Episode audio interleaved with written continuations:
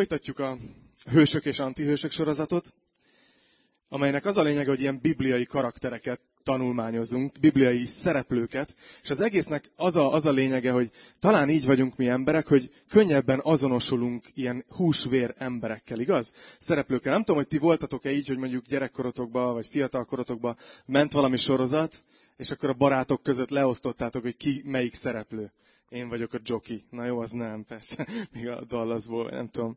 Valami ilyesmi. De néha így leosztjuk magunk között, szeretünk így belehelyezkedni valakinek a bőrébe, és legalább egy pillanatig azt gondolni, hogy mi vagyunk az a személy.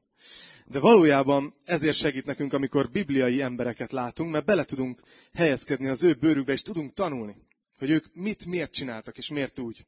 Ugye a mai, mai szereplőnk Illés, és azzal fogom kezdeni, hogy mondok egy néhány dolgot, hogy mit tanulunk, a, hogy mit tudunk róluk. És utána lesz három ilyen nagyon, nagyon gyakorlati tanítás az ő életéből, amit így kiemeltem. Őróla is elég sok rész van, tehát így nem tudunk az egész életén végigmenni, viszont néhány nagyon gyakorlati dolog, amit holnaptól, sőt ma délutántól így átvihettek a, az életetekbe remélhetőleg. Illés próféta egyrészt távolinak tűnhet, mert 2800 éve élt. És ebben az időben Izraelben egy nagyon gonosz, nagyon sötét időszak volt. Ugyanis Izrael népe elfordult Istentől, és odafordult egy bálványistenhez, ami igazából egy bálványisten csoport volt, és úgy hívták ezt, hogy a Baálok, vagy a Baál istenség, és ő nekik állítottak oltárokat, és, és az úr oltárait, az igazi Isten oltárait lerombolták, és egy ilyen bálványimádásban volt a nép.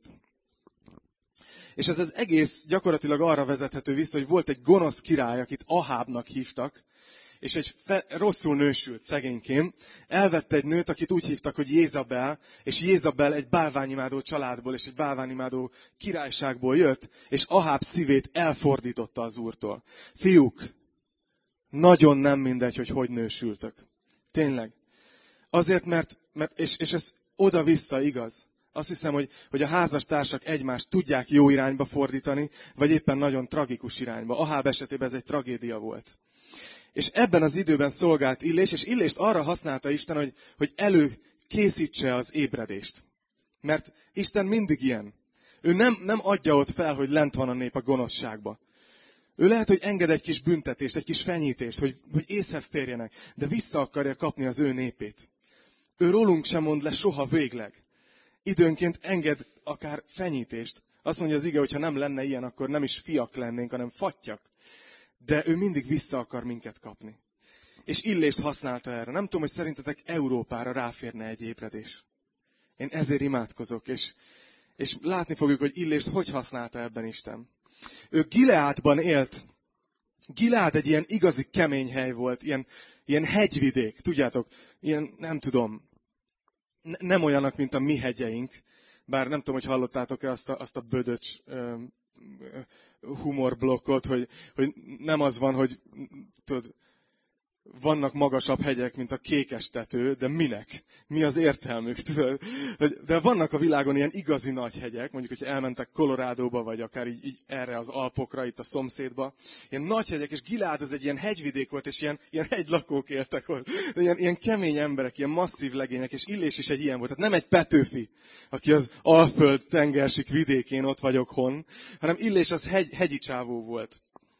És egy ilyen jellegzetes divatot diktált, ugyanis a ruhája az így nézett ki, hogy teveszőr ruha és bőröv. Ez volt az ő stílusa, és ez akkoriban is egy fura kollekciónak számított, mert volt egy ilyen történet, hogy, hogy a király elküldött követeket valaki máshoz, és félúton a követek találkoztak Illéssel, és mondta Illés, hogy menjetek vissza a királyhoz, és mondjátok meg neki, meg fog halni. És akkor a király föltette a kérdést, hogy hogy nézett ki az az ember, aki ezt mondta nektek. És mondták, hogy hát tevesző, ruha, bőröv, és hát, ó, az Illés. Tehát már akkoriban tudták, hogy ez, ez Illés. Egy, egy egyéniség volt. És nagyon sok csodát tett Illés, de nem csak ezzel emelkedik ki a, a bibliai szereplők közül, hogy azt hiszem, hogy nyolc vagy még több csoda van följegyezve, hanem azzal, hogy ő az egyik ember a Bibliában, aki nem halt meg. Nem tudom, tudjátok, hogy ki a másik? Énok, aki Istennel járt, és egyszer csak nem volt. És Illés a másik. Nem tudom, hogy emlékeztek hogy ő később is szerepet vállal. Például, amikor Jézus ott van a, a megdicsőülés hegyén, akkor megjelenik neki két ember, Mózes és Illés.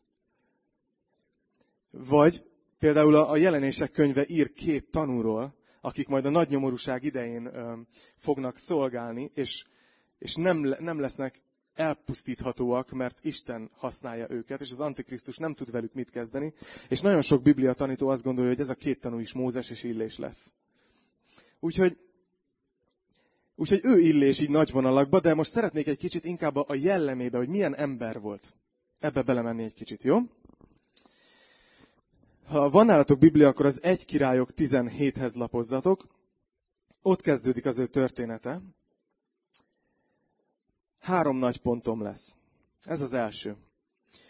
Egy királyok 17.1. Azt mondja, a, Gal- a Gileádban lakó tisbesi, tisbei illés ezt mondta Ahábnak. Az élő úrra, Izrael istenére mondom, akinek a szolgálatában állok, hogy ezekben az esztendőkben nem lesz sem harmat, sem eső, amíg én azt nem mondom. Meg is állok. Szóval látjuk Illést, ez az első mondat, amit olvasunk róla a Bibliába.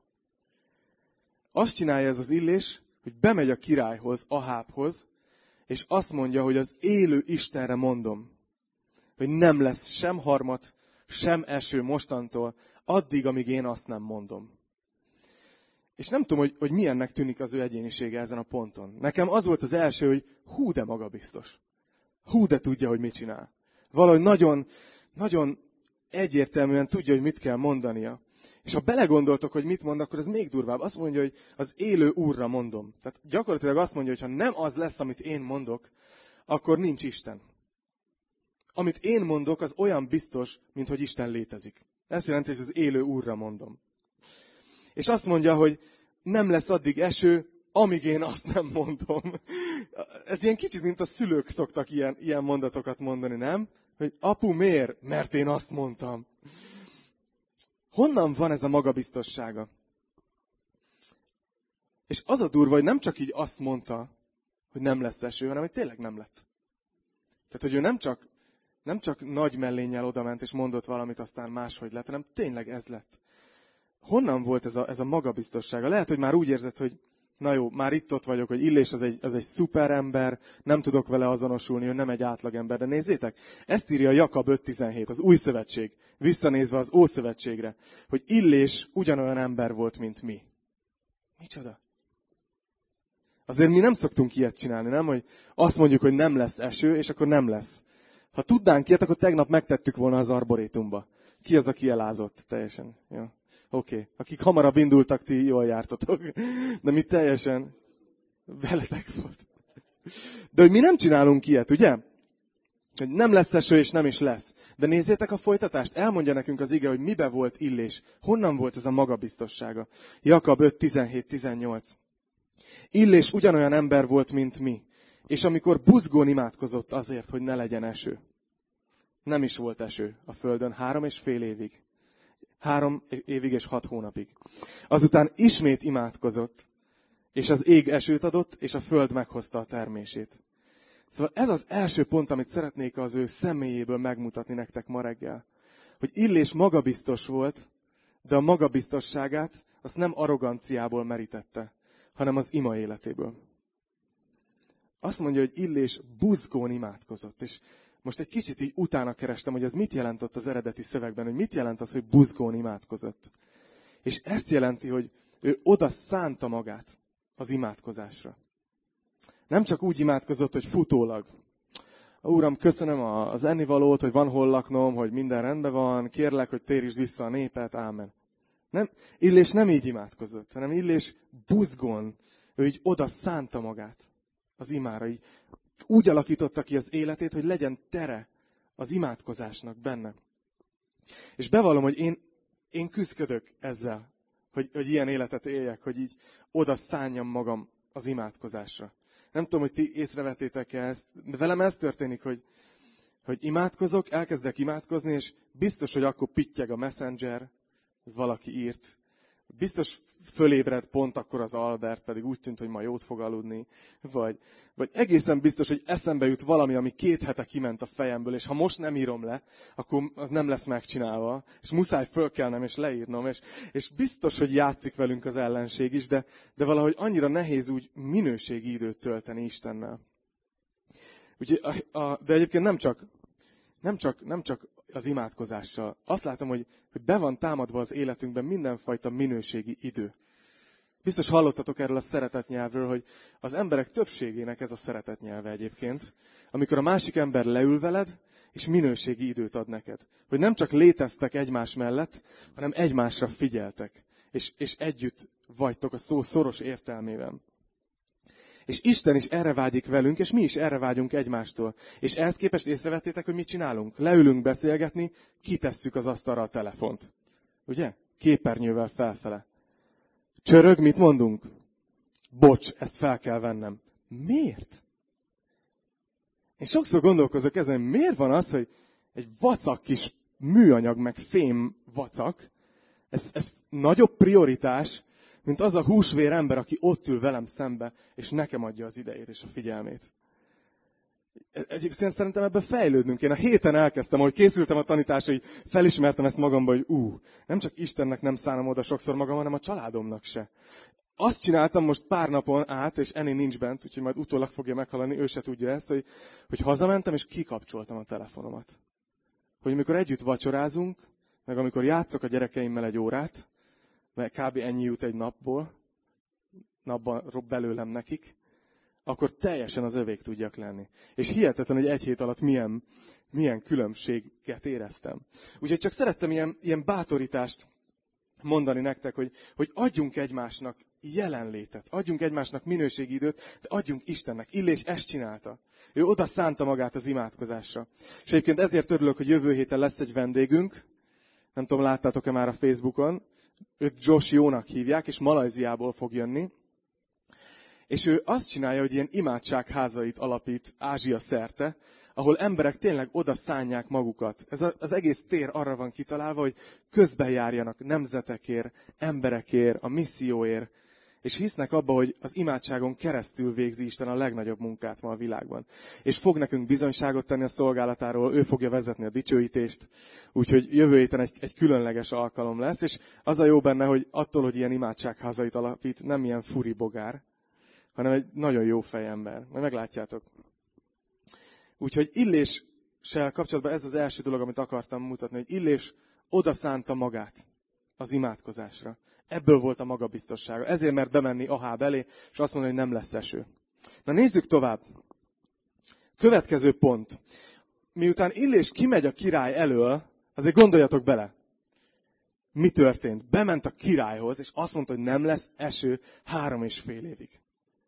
Ez nagyon durva. Utána Isten elrejti őt. El kell mennie, mert az élete van veszélybe.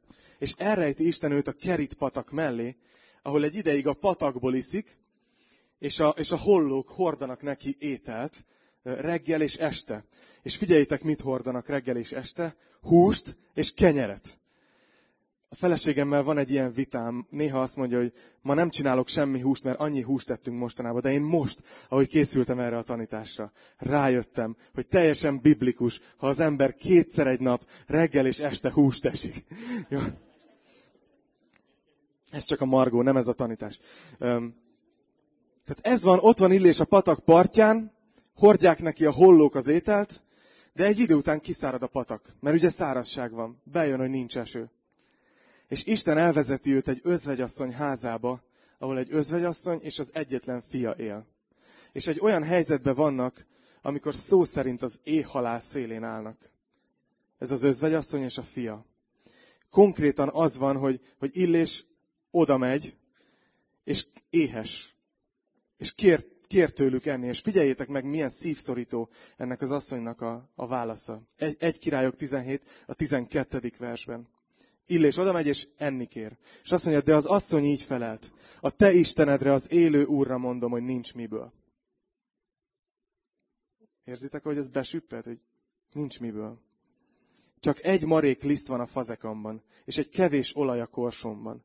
Éppen most szedegetek pár darab fát, hogy hazamenve kisüssem azt magamnak és a fiamnak. Azt most megesszük, aztán meghalunk.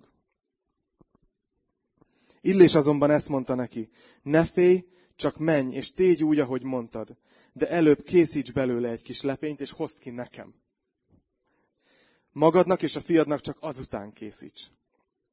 Mert így szól az Úr, Izrael istene, a lisztes fazék nem örül ki, és az olajos korsó nem fogy ki addig, amíg az Úr esőt nem bocsát a földre. Az asszony elment, és Illés szavai szerint járt el. És evett ő is, meg az asszony, és a háza népe is minden nap. A lisztes fazék nem ürült ki, az olajos korsó sem fogyott ki az Úr ígérete szerint, ahogy igéjében Illés által megmondta az Úr. Milyen, milyen történetek vannak a Bibliában, nem? Milyen durva, hogy itt van ez az asszony, meg a fia, és azt mondja, hogy pont most szedegetek néhány fát, hogy még utoljára be tudjak gyújtani, és még utolsó kaját megcsinálok, és utána vége. Utána meghalunk. És adom egy illés, és azt mondja, hogy először nekem hozzá. Mert azt mondja az Úr, hogy nem fog kifogyni a liszt, nem fog kifogyni az olaj. És ezt akarom, hogy meglássátok, ez a második pontom, hogy Illés proféta, aki épp most jött ki a király elől, hogy bejelentse az asszályt. És gondolom a királyi udvar az akkor is nem úgy nézett ki, mint ma, amikor megjelennek valahol a politikusok, hogy tévékamerák és riporterek mennek a mikrofonokkal oda, és tudod, jön ki illés, és nyomnák az orra alá, hogy mit mondtál, és hogy reagált a király, és, és követik, tudod, és nem tud elmenekülni. És még egy újságíró beugrik a taxiba mögé, ahogy megy el. Akkoriban még nem ez volt, de valószínű ugyanúgy egy, egy nagy dolog történt ott a királyi udvarban. Itt van egy ember, aki azt mondta a királynak, hogy gonoszságban van a nép, és nem lesz eső. És ezután Illés, miután ez a nagy nyilvánosság ott van, látványos szolgálatot végez, utána három és fél éven el, át összesen két ember felé szolgál. Illésnek a szíve az ugyanolyan volt, amikor egy látványos szolgálatot végzett, és amikor egy szinte láthatatlant. És nem tudom, hogy ti hogy vagytok ezzel, hogy ti milyen szolgálók vagytok. Én találkoztam olyan emberrel, aki, aki csak a látványos szolgálatot hajlandó elvégezni.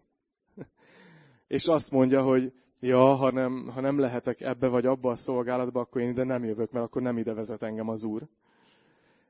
De hogy az igazi szolgáló szív, amit itt Illésnél látunk, az ugyanúgy szolgál két ember felé, mint kétezer ember felé. Nincs különbség. Ezért annyira tetszik, amikor, amikor most nem mondok neveket, de szó szerint látok olyat, hogy, hogy ugye itt nekünk könnyű helyzetünk van, mert takarítják az épületet utánunk. De Pesti Golgotában múltkor így lementem az alkalom előtt a pincébe, és ott volt az egyik vezető lelkipásztor, és így kefélte ki a vécét. Mert, mert teljesen mindegy, hogy mit csinál, hogy látványos vagy nem látványos. Ő az Úrnak szolgál, és nem érdekli, ha senki nem látja. És anyukák, néha ilyen, ilyen úgy tűnik, hogy csak nevelek egy-két gyereket, vagy hármat, vagy négyet, vagy ötöt, vagy hatot. És hogy van ennek értelme, mi ennek a látszatja. Elmosogatok, és egy óra múlva megint minden koszos. Megfőzök, és fél óra múlva nincs kaja az épületbe. Figyeljetek, Isten a szívünket nézi. Nem az, hogy mennyi látványa van a szolgálatunknak, mennyi eredménye. Hanem ő azt nézi, hogy érte, csináljuk, amit csinálunk. És nincsen kicsi szolgálat. Illés itt az özvegyasszony és a fia felé szolgál. És Isten szemében ugyanúgy a helyén van, mint amikor bement a király udvarába. És látni fogjuk, hogy majd mindjárt lesz még itt látványosság.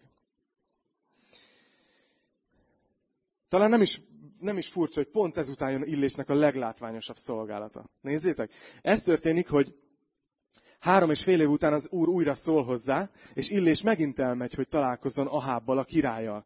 Most Aháb három és fél éven át halálra kerestette őt. Tehát belegondoltok, hogy ez milyen bátorság, hogy megy és találkozik Ahábbal. És Aháb meglátja, és azt mondja, hogy te, Izrael megháborítója. A király Illésre haragszik. És Illés pedig azt mondja, hogy figyelj, eltértetek az úrtól, de csináljuk ezt. Hozd ki a Baál profétáit Kármel hegyre. Találkozzunk ott. Jöjjön ki az összes Baál proféta, és én is kijövök. És nézzük meg, hogy ki az igazi Isten. Isten az Isten, vagy a Baál? Úgyhogy ez történik az egy királyok 18-ban, 20. verstől. Akkor elküldött Aháb Izrael fiaiért, és összegyűjtötte a profétákat a Kármel hegyre. Illés pedig odalépett az egész nép elé. Látjátok, megint nyilvánosan szolgál. Neki mindegy. Odalépett Illés az egész nép elé, és így szólt. Meddig sántikáltok még két felé? Ha az Úr az Isten, akkor kövessétek őt. Ha pedig a Baál, akkor őt kövessétek. De a nép nem felelt egy szót sem. Olyan állapotban van ez a nép, hogy ott van kicsit Isten, meg ott vannak a baálok. És amikor Illés szembesíti őket, hogy tessék választani, akkor nem tudnak mit mondani. Mert a szívükbe kompromisszum van. És ami ezután történik, az nagyon durva. Azt mondja Illés, csináljuk ezt. Hozzatok ide két bikát. És udvarias leszek, végül is a Baál profétái vannak többen, mert én egyedül vagyok, ők 450-en, akkor kezdjék ők. Válasszanak ki ők egy bikát a kettő közül. Öljék meg, tegyék fel az oltárukra, a fára, és ne gyújtsanak alá tüzet, hanem imádkozzanak az Istenükhöz. És nézzük meg, hogy Isten külde tüzet. Az ő Istenük, a Baál. És ez is történik. Baál proféták kiválasztják az egyik bikát, felteszik, elkezdik segítségül hívni a Baált, hogy küldjön tüzet, és reggeltől délig ez megy. És, és kiáltoznak, és imádkoznak, és ekkor Illés már elkezdik gúnyolni őket.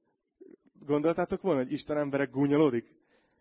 Egy királyok 18-27-ben ezt írja, nagyon durva. Délben azután Illés gúnyolni kezdte őket, és ezt mondta. Kiáltsatok hangosabban, hiszen Isten ő, talán elmélkedik, vagy a dolgát végzi, vagy úton van, vagy talán alszik, és majd felébred. És aztán a Boál profétái meg engedelmesen elkezdenek még hangosabban kiabálni, és elkezdik vágni magukat. Boál, küldj tüzet, és semmi nem történik. És akkor vége van a tesztnek. És azt mondja, hogy most illésen a sor. Itt van egyedül 450 ember ellen. És ott van Izrael népe körülöttük a Kármelhegyen. Most mindenki nézi, na most mi lesz. És Illés így kezdi. Oda megy, és helyre állítja az Izrael Istenének oltárát, az Úr oltárát, mert szét volt rombolva. Helyére rakta, rárakja a fa hasábokat, rárakja a másik bikát feldarabolva, és ásat egy árkot az oltár köré, amiben 75 liter víz fér el. És azt mondja az embereknek, hogy locsoljátok le az egészet vízzel. Az áldozatot, a fát, mindent. Ne felejtsétek el, hogy szárazság van, három és fél éve nem esik eső. Ő meg azt mondja, hogy locsoljátok le az áldozatot. Milyen érték volt a víz. És azt mondja, hogy csináljátok meg még egyszer, és azt mondja, hogy csináljátok meg még egyszer. És a végén megtelt az árok. El tudjátok képzelni? Ott vannak az összevagdosott Boál proféták, akik kimerültek egész nap, mert nem történt semmi, és ott bűzölög a bikájuk az oltáron. És itt van Illés, helyre rakja, fölrakja a bikát, tele van vízzel, csöpög az egész, és azt mondja, hogy az áldozat bemutatása idején odalépett Illés proféta, és ezt mondta. Érdekes, hogy nem azt mondja, hogy így kiáltott, vagy ő nem csinált ebből nagy sót. Odalépett, és ezt mondta. Uram, Ábrahámnak, Izsáknak és Izraelnek Istene. Hadd tudják meg a mai napon, hogy te vagy az Isten Izraelben. Én pedig a te szolgád vagyok, és mindezt a te parancsodra tettem. Felej nekem, Uram! Felej nekem! És hagyd tudja meg a nép, hogy te vagy az Úr, hogy te az Úr vagy az Isten, és fordítsd vissza a szívüket. Látjátok, hogy, hogy Illésnek ez van a, a szívében, hogy a, a nép szíve forduljon vissza. Fordítsd vissza a szívüket. És azt mondja a 38. vers, akkor lecsapott az Úr tüze. És fölemésztette az égő áldozatokat, és a fahasábokat, a köveket, és a port, és az árokba lévő vizet fölnyalta. Amikor látta ezt az egész nép, arcra borult, és ezt mondogatta. Az Úr az Isten. Az Úr az Isten. Azért ez egy gyönyörű pillanat, nem? Látjátok, hogy Illés szolgált a királyi udvarba, szolgált ez a két ember felé, most szolgál egy ilyen nagyon nyilvános helyen. Most van a szolgálatának a csúcsán. Azt hiszem, hogy Illés talán a most a legnépszerűbb. Az egész nép úgy van, hogy leborul, és azt mondja, hogy az Úr az Isten. Illés sikeres a szolgálatban. Illést megáldotta Isten. Használta. Látványosan használta. És Illés most depresszióba fog esni. Ami döbbenetes fordulat. Nézzétek, ez történik. Egy királyok 19. Amikor Aháb elmondta Jézabelnek, a feleségének, mindazt, amit Illés tett, és hogy a profétákat megölte karddal, ja, bocsánat, azt nem mondtam el, hogy Illés miután ez megtörtént, a nép elfogta a 450 profétát, levitték a patakpartra, és Illés egy szál karddal megölte az összeset. Apró részlet kimaradt. Azt mondja, Aháb elmondta Jézabelnek mindezt, amit Illés tett, és hogy a profétákat megölte karddal. Jézabel követeket küldött Illéshez ezzel az üzenettel. Úgy bánjanak velem az Istenek most és ezután is, hogy holnap ilyenkorra azt teszem veled, amit azokkal tettél. Illés megijedt, felkerekedett, és ment, hogy mentse az életét. És elérkezett a júdeai Bersebába. Legényét otthagyta, ő pedig elment a pusztába egy napi járóföldre. Odaért egy rekettye bokorhoz, és leült alá. Azt kívánta, hogy bárcsak meghalna. És így szólt, elég most már, uram, vedd el az életemet. Mert nem vagyok jobb az elődeimnél. Aztán lefeküdt és elaludt a rekettye bokor alatt. Milyen, milyen drámai fordulat, nem? Illés itt van a szolgálatának a csúcsán. Isten bebizonyította, hogy ő az Úr. Egy három mondatos imájára tüzet küldött az égből. Utána 450 profétát megöl. És aztán ez az asszony, Jézabel üzen neki egy üzenetet, és Illés depresszióba esik. Annyira, hogy meg akar halni. És ott fekszik a reketje bokor alatt, és azt mondja, hogy Uram, vedd el az életemet. Illés egy borzasztó mélyponton van. És ami innentől kezdve történik vele, az szerintem egy jó folyamat arra, hogy, hogy mi van akkor, amikor valaki depresszióba esik. És hogy mi a kiút ebből. És azért szeretnék ma erről beszélni, mert lehet, hogy vagytok itt, akik úgy érzitek, hogy depresszióba vagytok. És látni fogjuk ennek a különböző fázisait. Vagy lehet, hogy ismertek valakit, aki ilyenben benne van, és jó tudni, hogy hogyan tudunk segíteni, vagy lehet, hogy lesztek.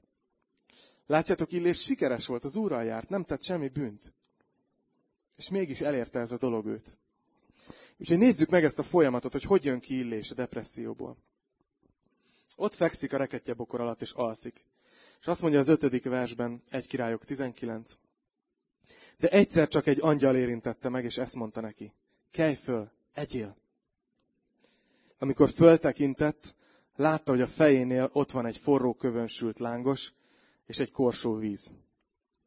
Evett, ivott, majd újra lefeküdt. Az úrangyala másodszor is visszatért, megérintette, és ezt mondta, kelj fel, és egyél, mert erőt felett álló út van előtted.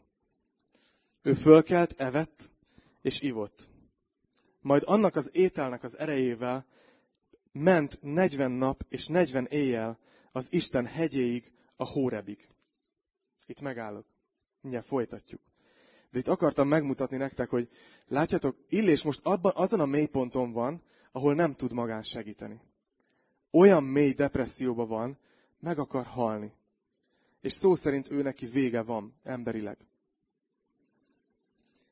És ez egy nagy kép, mert, mert van, hogy az ember annyira mélyen van, hogy nem tud Istenhez sem menni. Van, hogy annyira mély repülésben vagyunk, és annyira eltölt minket a szomorúság és a bánat, hogy, hogy szinte Isten közelébe se tudunk menni. És amit itt csinál Isten, az az, hogy kétszer is azt mondja, hogy fölkelti, egyél és így áll.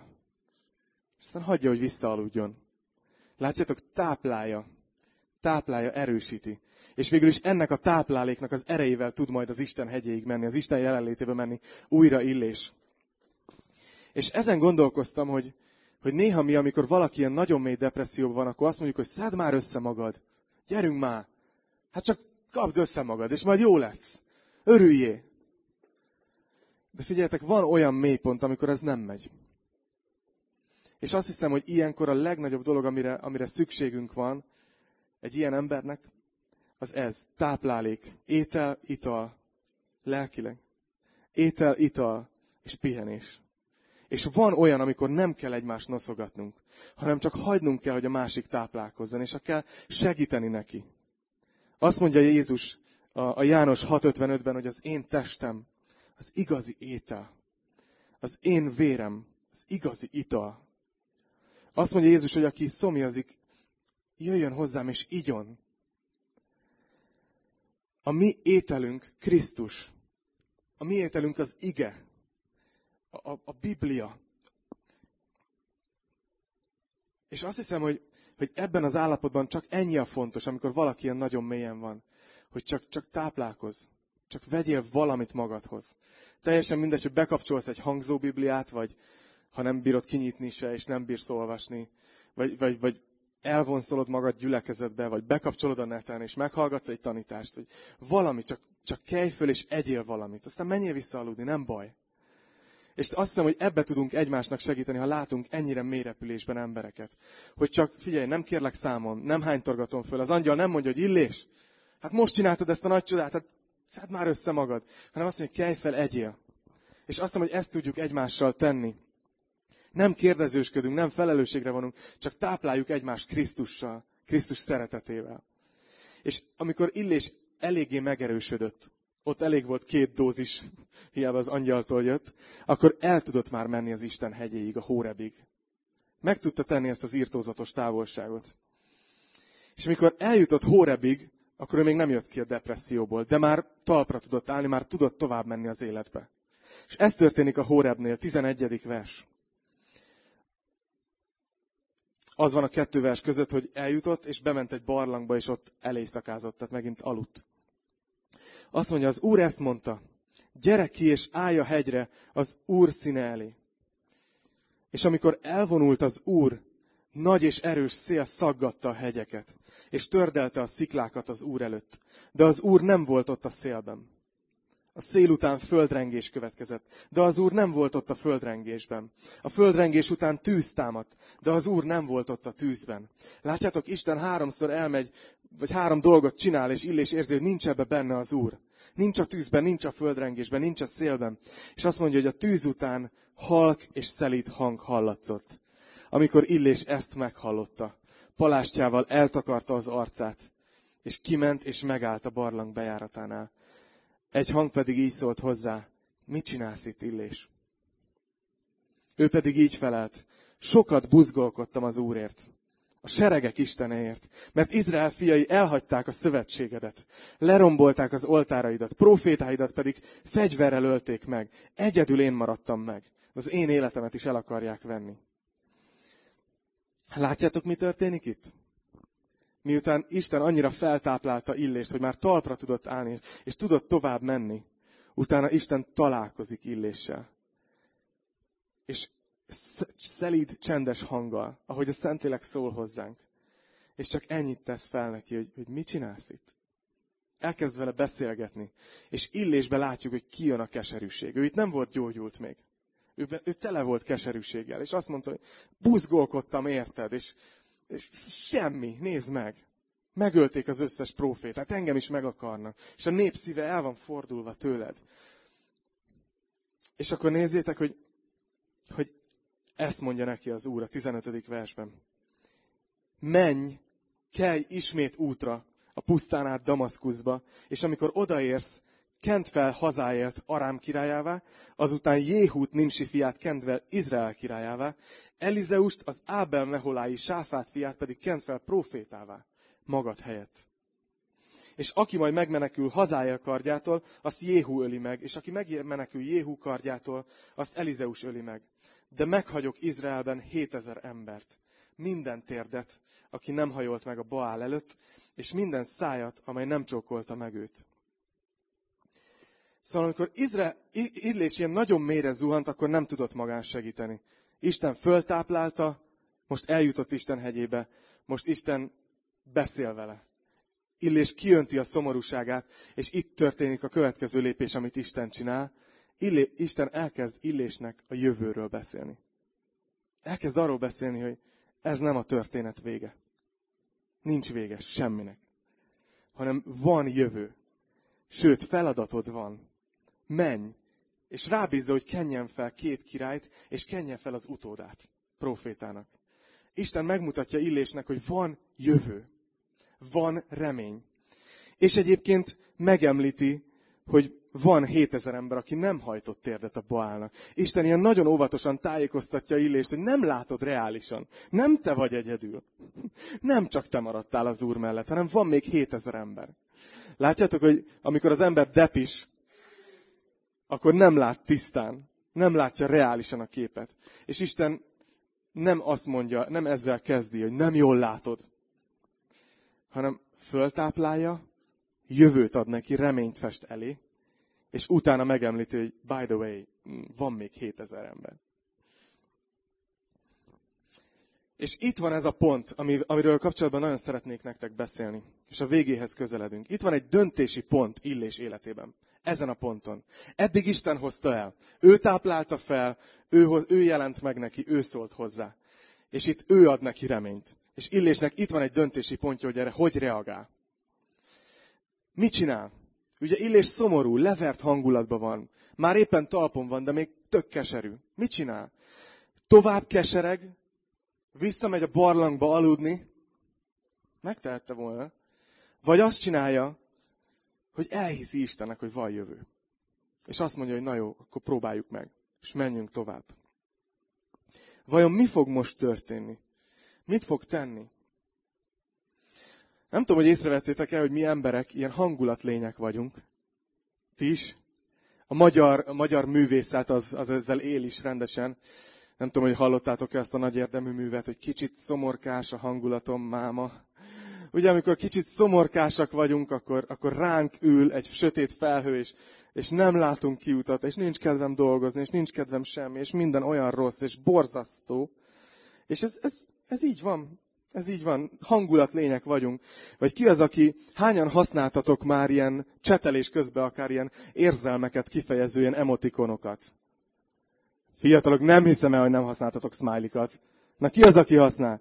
Sőt, ki az, aki nem használt még soha ilyen mosolygó fej, vagy, vagy van olyan, aki még soha nem használt? Egy e-mailbe se, egy chatbe se. Senki. Na figyeljetek, készültem.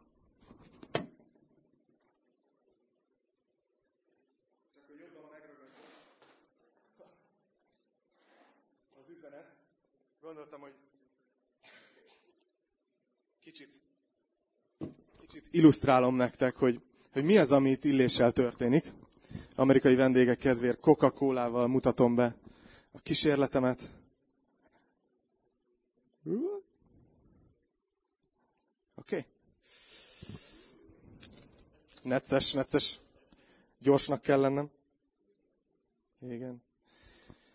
Szóval látjátok, valahol, valahol ilyen néha az élet velünk. Azt hiszem, hogy, hogy a hangulataink, azok olyanok, mint, mint előttünk lévő poharak. Az illusztráció nem az enyém. Stephen Furtick nevű pásztortól nyúltam le, de nagyon megtetszett. Mert ő tanított erről, ezt héten hallottam, hogy, hogy valamiért az, az van bennünk, és van egy óriási átverés az érzelmeinkkel és a hangulatunkkal kapcsolatban. Erre, erre figyeljetek. Ezt akarja velünk elhitetni a világ, és mi magunkkal, hogy mi nem tehetünk arról, hogy milyen a kedvünk. Ha szomorú vagyok, hát szomorú vagyok, jó? Hagyd legyek szomorú, jó? Ne akarjál engem felvidítani, mert szomorú vagyok. Rossz a hangulatom. És megfigyelitek, hogy hogy jelenik meg ez a köznyelvbe? Nem azt mondjuk, hogy nagyon ideges lettem, hanem azt mondjuk, hogy felidegesítettél. Te vagy a felelős. A te hibád, hogy én most rossz hangulatban vagyok, és én most ideges vagyok. Látjátok? Letoljuk magunkról a felelősséget a hangulatunkért. Pedig valójában az a helyzet, hogy a hangulatunk az semmi más, mint a gondolatainknak a terméke. És a gondolatainkat mi tudjuk irányítani. Ha te úgy gondolkozol, hogy megpróbálod a reményt látni, a hangulatot követni fogja. És ezt azt hiszem, hogy nagyon meg kell mai emberként tanulnunk, hogy a hangulatunk az olyas valami, ami a mi felelősségünk. Rendben van, ha lezuhansz a gödörbe, de nincs rendben, ha ott akarsz tanyázni hónapokig. Mert a mi felelősségünk az, hogy mi lesz ezzel. Egyszer, amikor a Budapest Bankban dolgoztam, küldtem egy bocsánatkérő SMS-t az egyik üzletágvezetőnek, aki, aki szabadságon volt, mert valami anyagot nem sikerült időbe elkészítenem, és képzétek, visszaküldött két szívet. Azóta ezen röhögnek rajtam, azért jöttem el arról a munkahelyről, nem. De hogy a hangulatunk az nagyon számít, mert attól függően, hogy milyen a hangulatunk, hozunk döntéseket. Vannak, akinek nagy következményei lesznek. Valaki nagyon benne volt a hangulatba, bulizgatott, és aztán húsz éven át van egy következménye.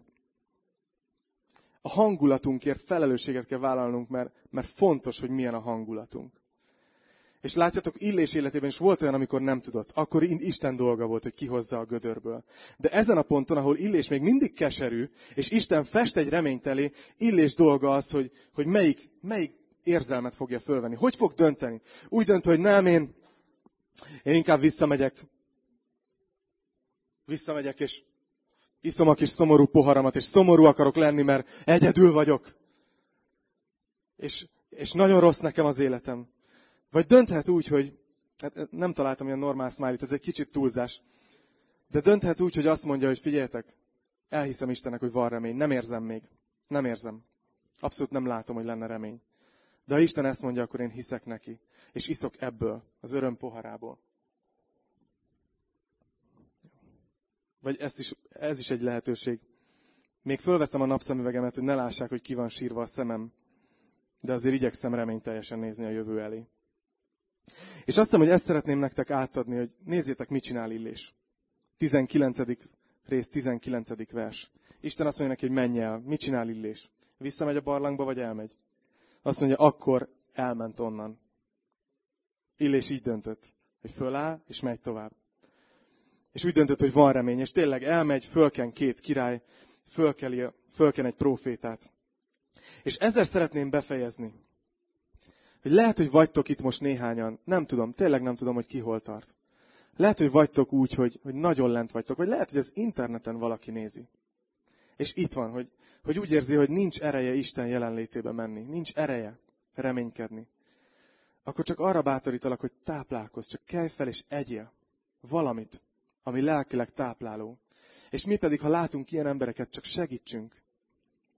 Viszont megkockáztatom, hogy vagytok itt olyanok is, és lehet, hogy nézik olyanok is, akik keserűek vagytok valami miatt. És ez lehet, hogy néhány napja tart, lehet, hogy néhány hete tart, lehet, hogy néhány hónapja, lehet, hogy néhány éve, lehet, hogy néhány évtizede. Mert a keserűség az egy brutális dolog. Az fel tud nőni, és, és meg tud minket hosszú évtizedekre is akár kötözni, ha nem döntünk úgy, hogy más, hogy meglátjuk a reményt. És akik viszont ezen a ponton vagytok, titeket nagyon szeretnélek bátorítani, hogy, hogy vállaljátok a felelősséget a hangulatotokért. A hangulatunk a gondolatainkat tükrözik. És Isten azt mondja, hogy van remény. Isten azt mondja, hogy szeretlek. Isten azt mondja, hogy a fiamat odattam érted, annyira szeretlek. Annyira értékes vagy nekem. Isten azt mondja, hogy lehet, hogy te azt gondolod magadra, amikor belenézel a tükörbe, hogy egy senki vagy. De Isten azt mondja, hogy én pedig ránéztem a fiamra, a legértékesebbre. És úgy gondoltam, hogy megéri érted odadni. Megéri érted odadni. Mert, mert ennyire értékes vagy nekem. Lehet, hogy a világ azt mondja, hogy te nem érsz el semmit az életbe. Nincs semmi látványos sikered. De Isten azt mondja, hogy már az anyamévben én formáltalak. És én teljesen rendben vagyok azzal, amilyen te vagy. Én már úgy szeretlek, ahogy most vagy. Minek hiszel? Melyik pohárból iszol? Továbbra is szomorú akarsz maradni, vagy, vagy elhiszed Istennek, amit ő mond rólad. Ezt szeretném így, így rátok helyezni, hogy merjetek bízni Istenben. Itt van az utolsó vers, amit szeretnék felolvasni. Ézsaiás 43-ban ezt mondja Isten, 18-19. vers. Ne a régi dolgokat emlegessétek. Ne a múlton tűnődjetek, mert én újat cselekszem. Most kezd kibontakozni. Most itt vagyunk az Úr jelenlétében, és mindjárt folytatni fogjuk a dicsőítést. Úgyhogy ez a kérdésem, hogy hogy döntesz? Tovább lépsz, vagy keseregsz? Mert jövő az van. A kérdés az az, hogy te részt akarsz-e benne venni. Vagy inkább a múltban maradsz. Ne a régi dolgokat emlegessétek. Ne a múlton tűnődjetek, mert én újat cselekszem. Istennek mindig van egy új fejezete. Úgyhogy fogom hívni Dávidot, Diát Robit, gyertek ki, kedves dicsőítők. És a jó szokásunkhoz híven úrvacsorát fogunk venni. Mert gyakorlatilag ez az az egy dolog, ami hétről hétre arra emlékeztet minket, hogy Isten nekünk értéket tulajdonított. És csak szeretnék néhány dolgot mondani azoknak, akik vendégként vagytok itt, abszolút semmi nyomást ne érezzetek magatokon. Nálunk nincsen tagsághoz kötve, mert nincsen tagság a gyülekezetben. De amíg mi minden héten, amikor összejövünk, azért tesszük ezt, mert, mert, mert ezt látjuk az apostolok cselekedeteiben, hogy a tanítványok, amikor összejöttek, akkor megtörték a kenyeret. Valahogy kell nekünk minden héten az, hogy, hogy le legyünk nullázva, hogy nem vagyunk nagy számok. Bűnös emberek vagyunk, akért meg kellett halni. De de viszont emlékeztet arra is, hogy volt, aki meghalljon értünk. Volt, aki vállalta ezt. Volt, aki értéket tulajdonított nekünk, és megváltott, és elvette a bűneinket. És szenvedett azon a kereszten. Azért, hogy nekünk örök életünk legyen. Szenvedett azon a kereszten, hogy mi ki tudjunk jönni nem csak a hangulatunk rosszaságából, hanem a sorsunk, az örök sorsunk veszélyességéből. Hogy egy örök életünk lehessen, hogy átírja az örökkévaló lakcímkártyánkat. Hogy többé ne az legyen ráírva, hogy pokol, hanem az legyen ráírva, hogy Isten jelenléte örökké. Ez a menny. És erre emlékeztetjük magunkat az úrvacsorával, hétről hétre. Ha úgy vagy itt, hogy hívő vagy, akkor emlékezzél erre, hogy mit tett érted Jézus. Ha nem hiszel, akkor tedd a hitedet Krisztusban ma. Dönts úgy, hogy ma, akár mibe van a bizalmad, kiveszed abból, és Krisztusba fogsz bízni. Kérj tőle bűnbocsánatot és alázd meg magad Isten előtt. És mondd azt, hogy elfogadom Krisztus áldozatát. És ő így, így fogja levenni a terhet a szívedről. Úgyhogy imádkozok, és Dávid, vezessetek minket még két énekben, közben körbe fog menni a tálca, aki úgy érzi, vegyen le róla, aki nem szeretne, az csak adja tovább egyszerűen. Senki nem nézi a másikat, hanem amikor odaértek a dalok között, hogy hogy, hogy rá tudtatok erre hangolódni, tudtok Istennek válaszolni az üzenetre, akkor vegyétek magatokhoz az úrvacsorát, és dicsőítsük Jézust, aki miatt az egész lehetséges. Aki miatt itt vagyunk ma reggel. Jó? Atyám, köszönöm neked Illés próféta történetét. Köszönöm azt különösen, hogy látjuk, hogy, hogy ő nagyon használtad, és mégis elbizonytalanodott, és mégis depresszióba esett, Uram. Kérlek, hogyha van bárki, akihez eljut ez a tanítás, aki ebben a nagyon mély depresszióban van, Uram, hogy nem tud mozdulni, kérlek, hogy Te tápláld őt ma is. Te adj neki enni és inni. Te adj neki erőt, hogy, hogy tudjon újra veled kapcsolatban lenni, Uram. De kérlek azokért is, Uram, akik küzdködünk, vagy küzdködnek keserűséggel, reménytelenséggel, rossz hangulattal, hangulatingadozással, Uram. Kérlek, hogy tudjunk újra és újra úgy dönteni, hogy hiszünk neked, Uram, hogy van remény. És hogy felelősséget vállalunk a, az érzelmeinkért és a hangulatunkért, Uram. Köszönjük, Jézus, hogy Te az előtted lévő öröm miatt vállaltad az áldozatot értünk. És köszönöm, hogy emlékezhetünk erre, hogy Te meghaltál és feltámadtál értünk. És hirdetjük ezzel, Uram, hogy hiszünk benned, és kérjük, hogy áld meg a hetünket, áld meg a következő napjainkat, hogy, hogy teremjen bennünk a Te igét gyümölcsöt. A Te nevedben imádkozunk. Amen.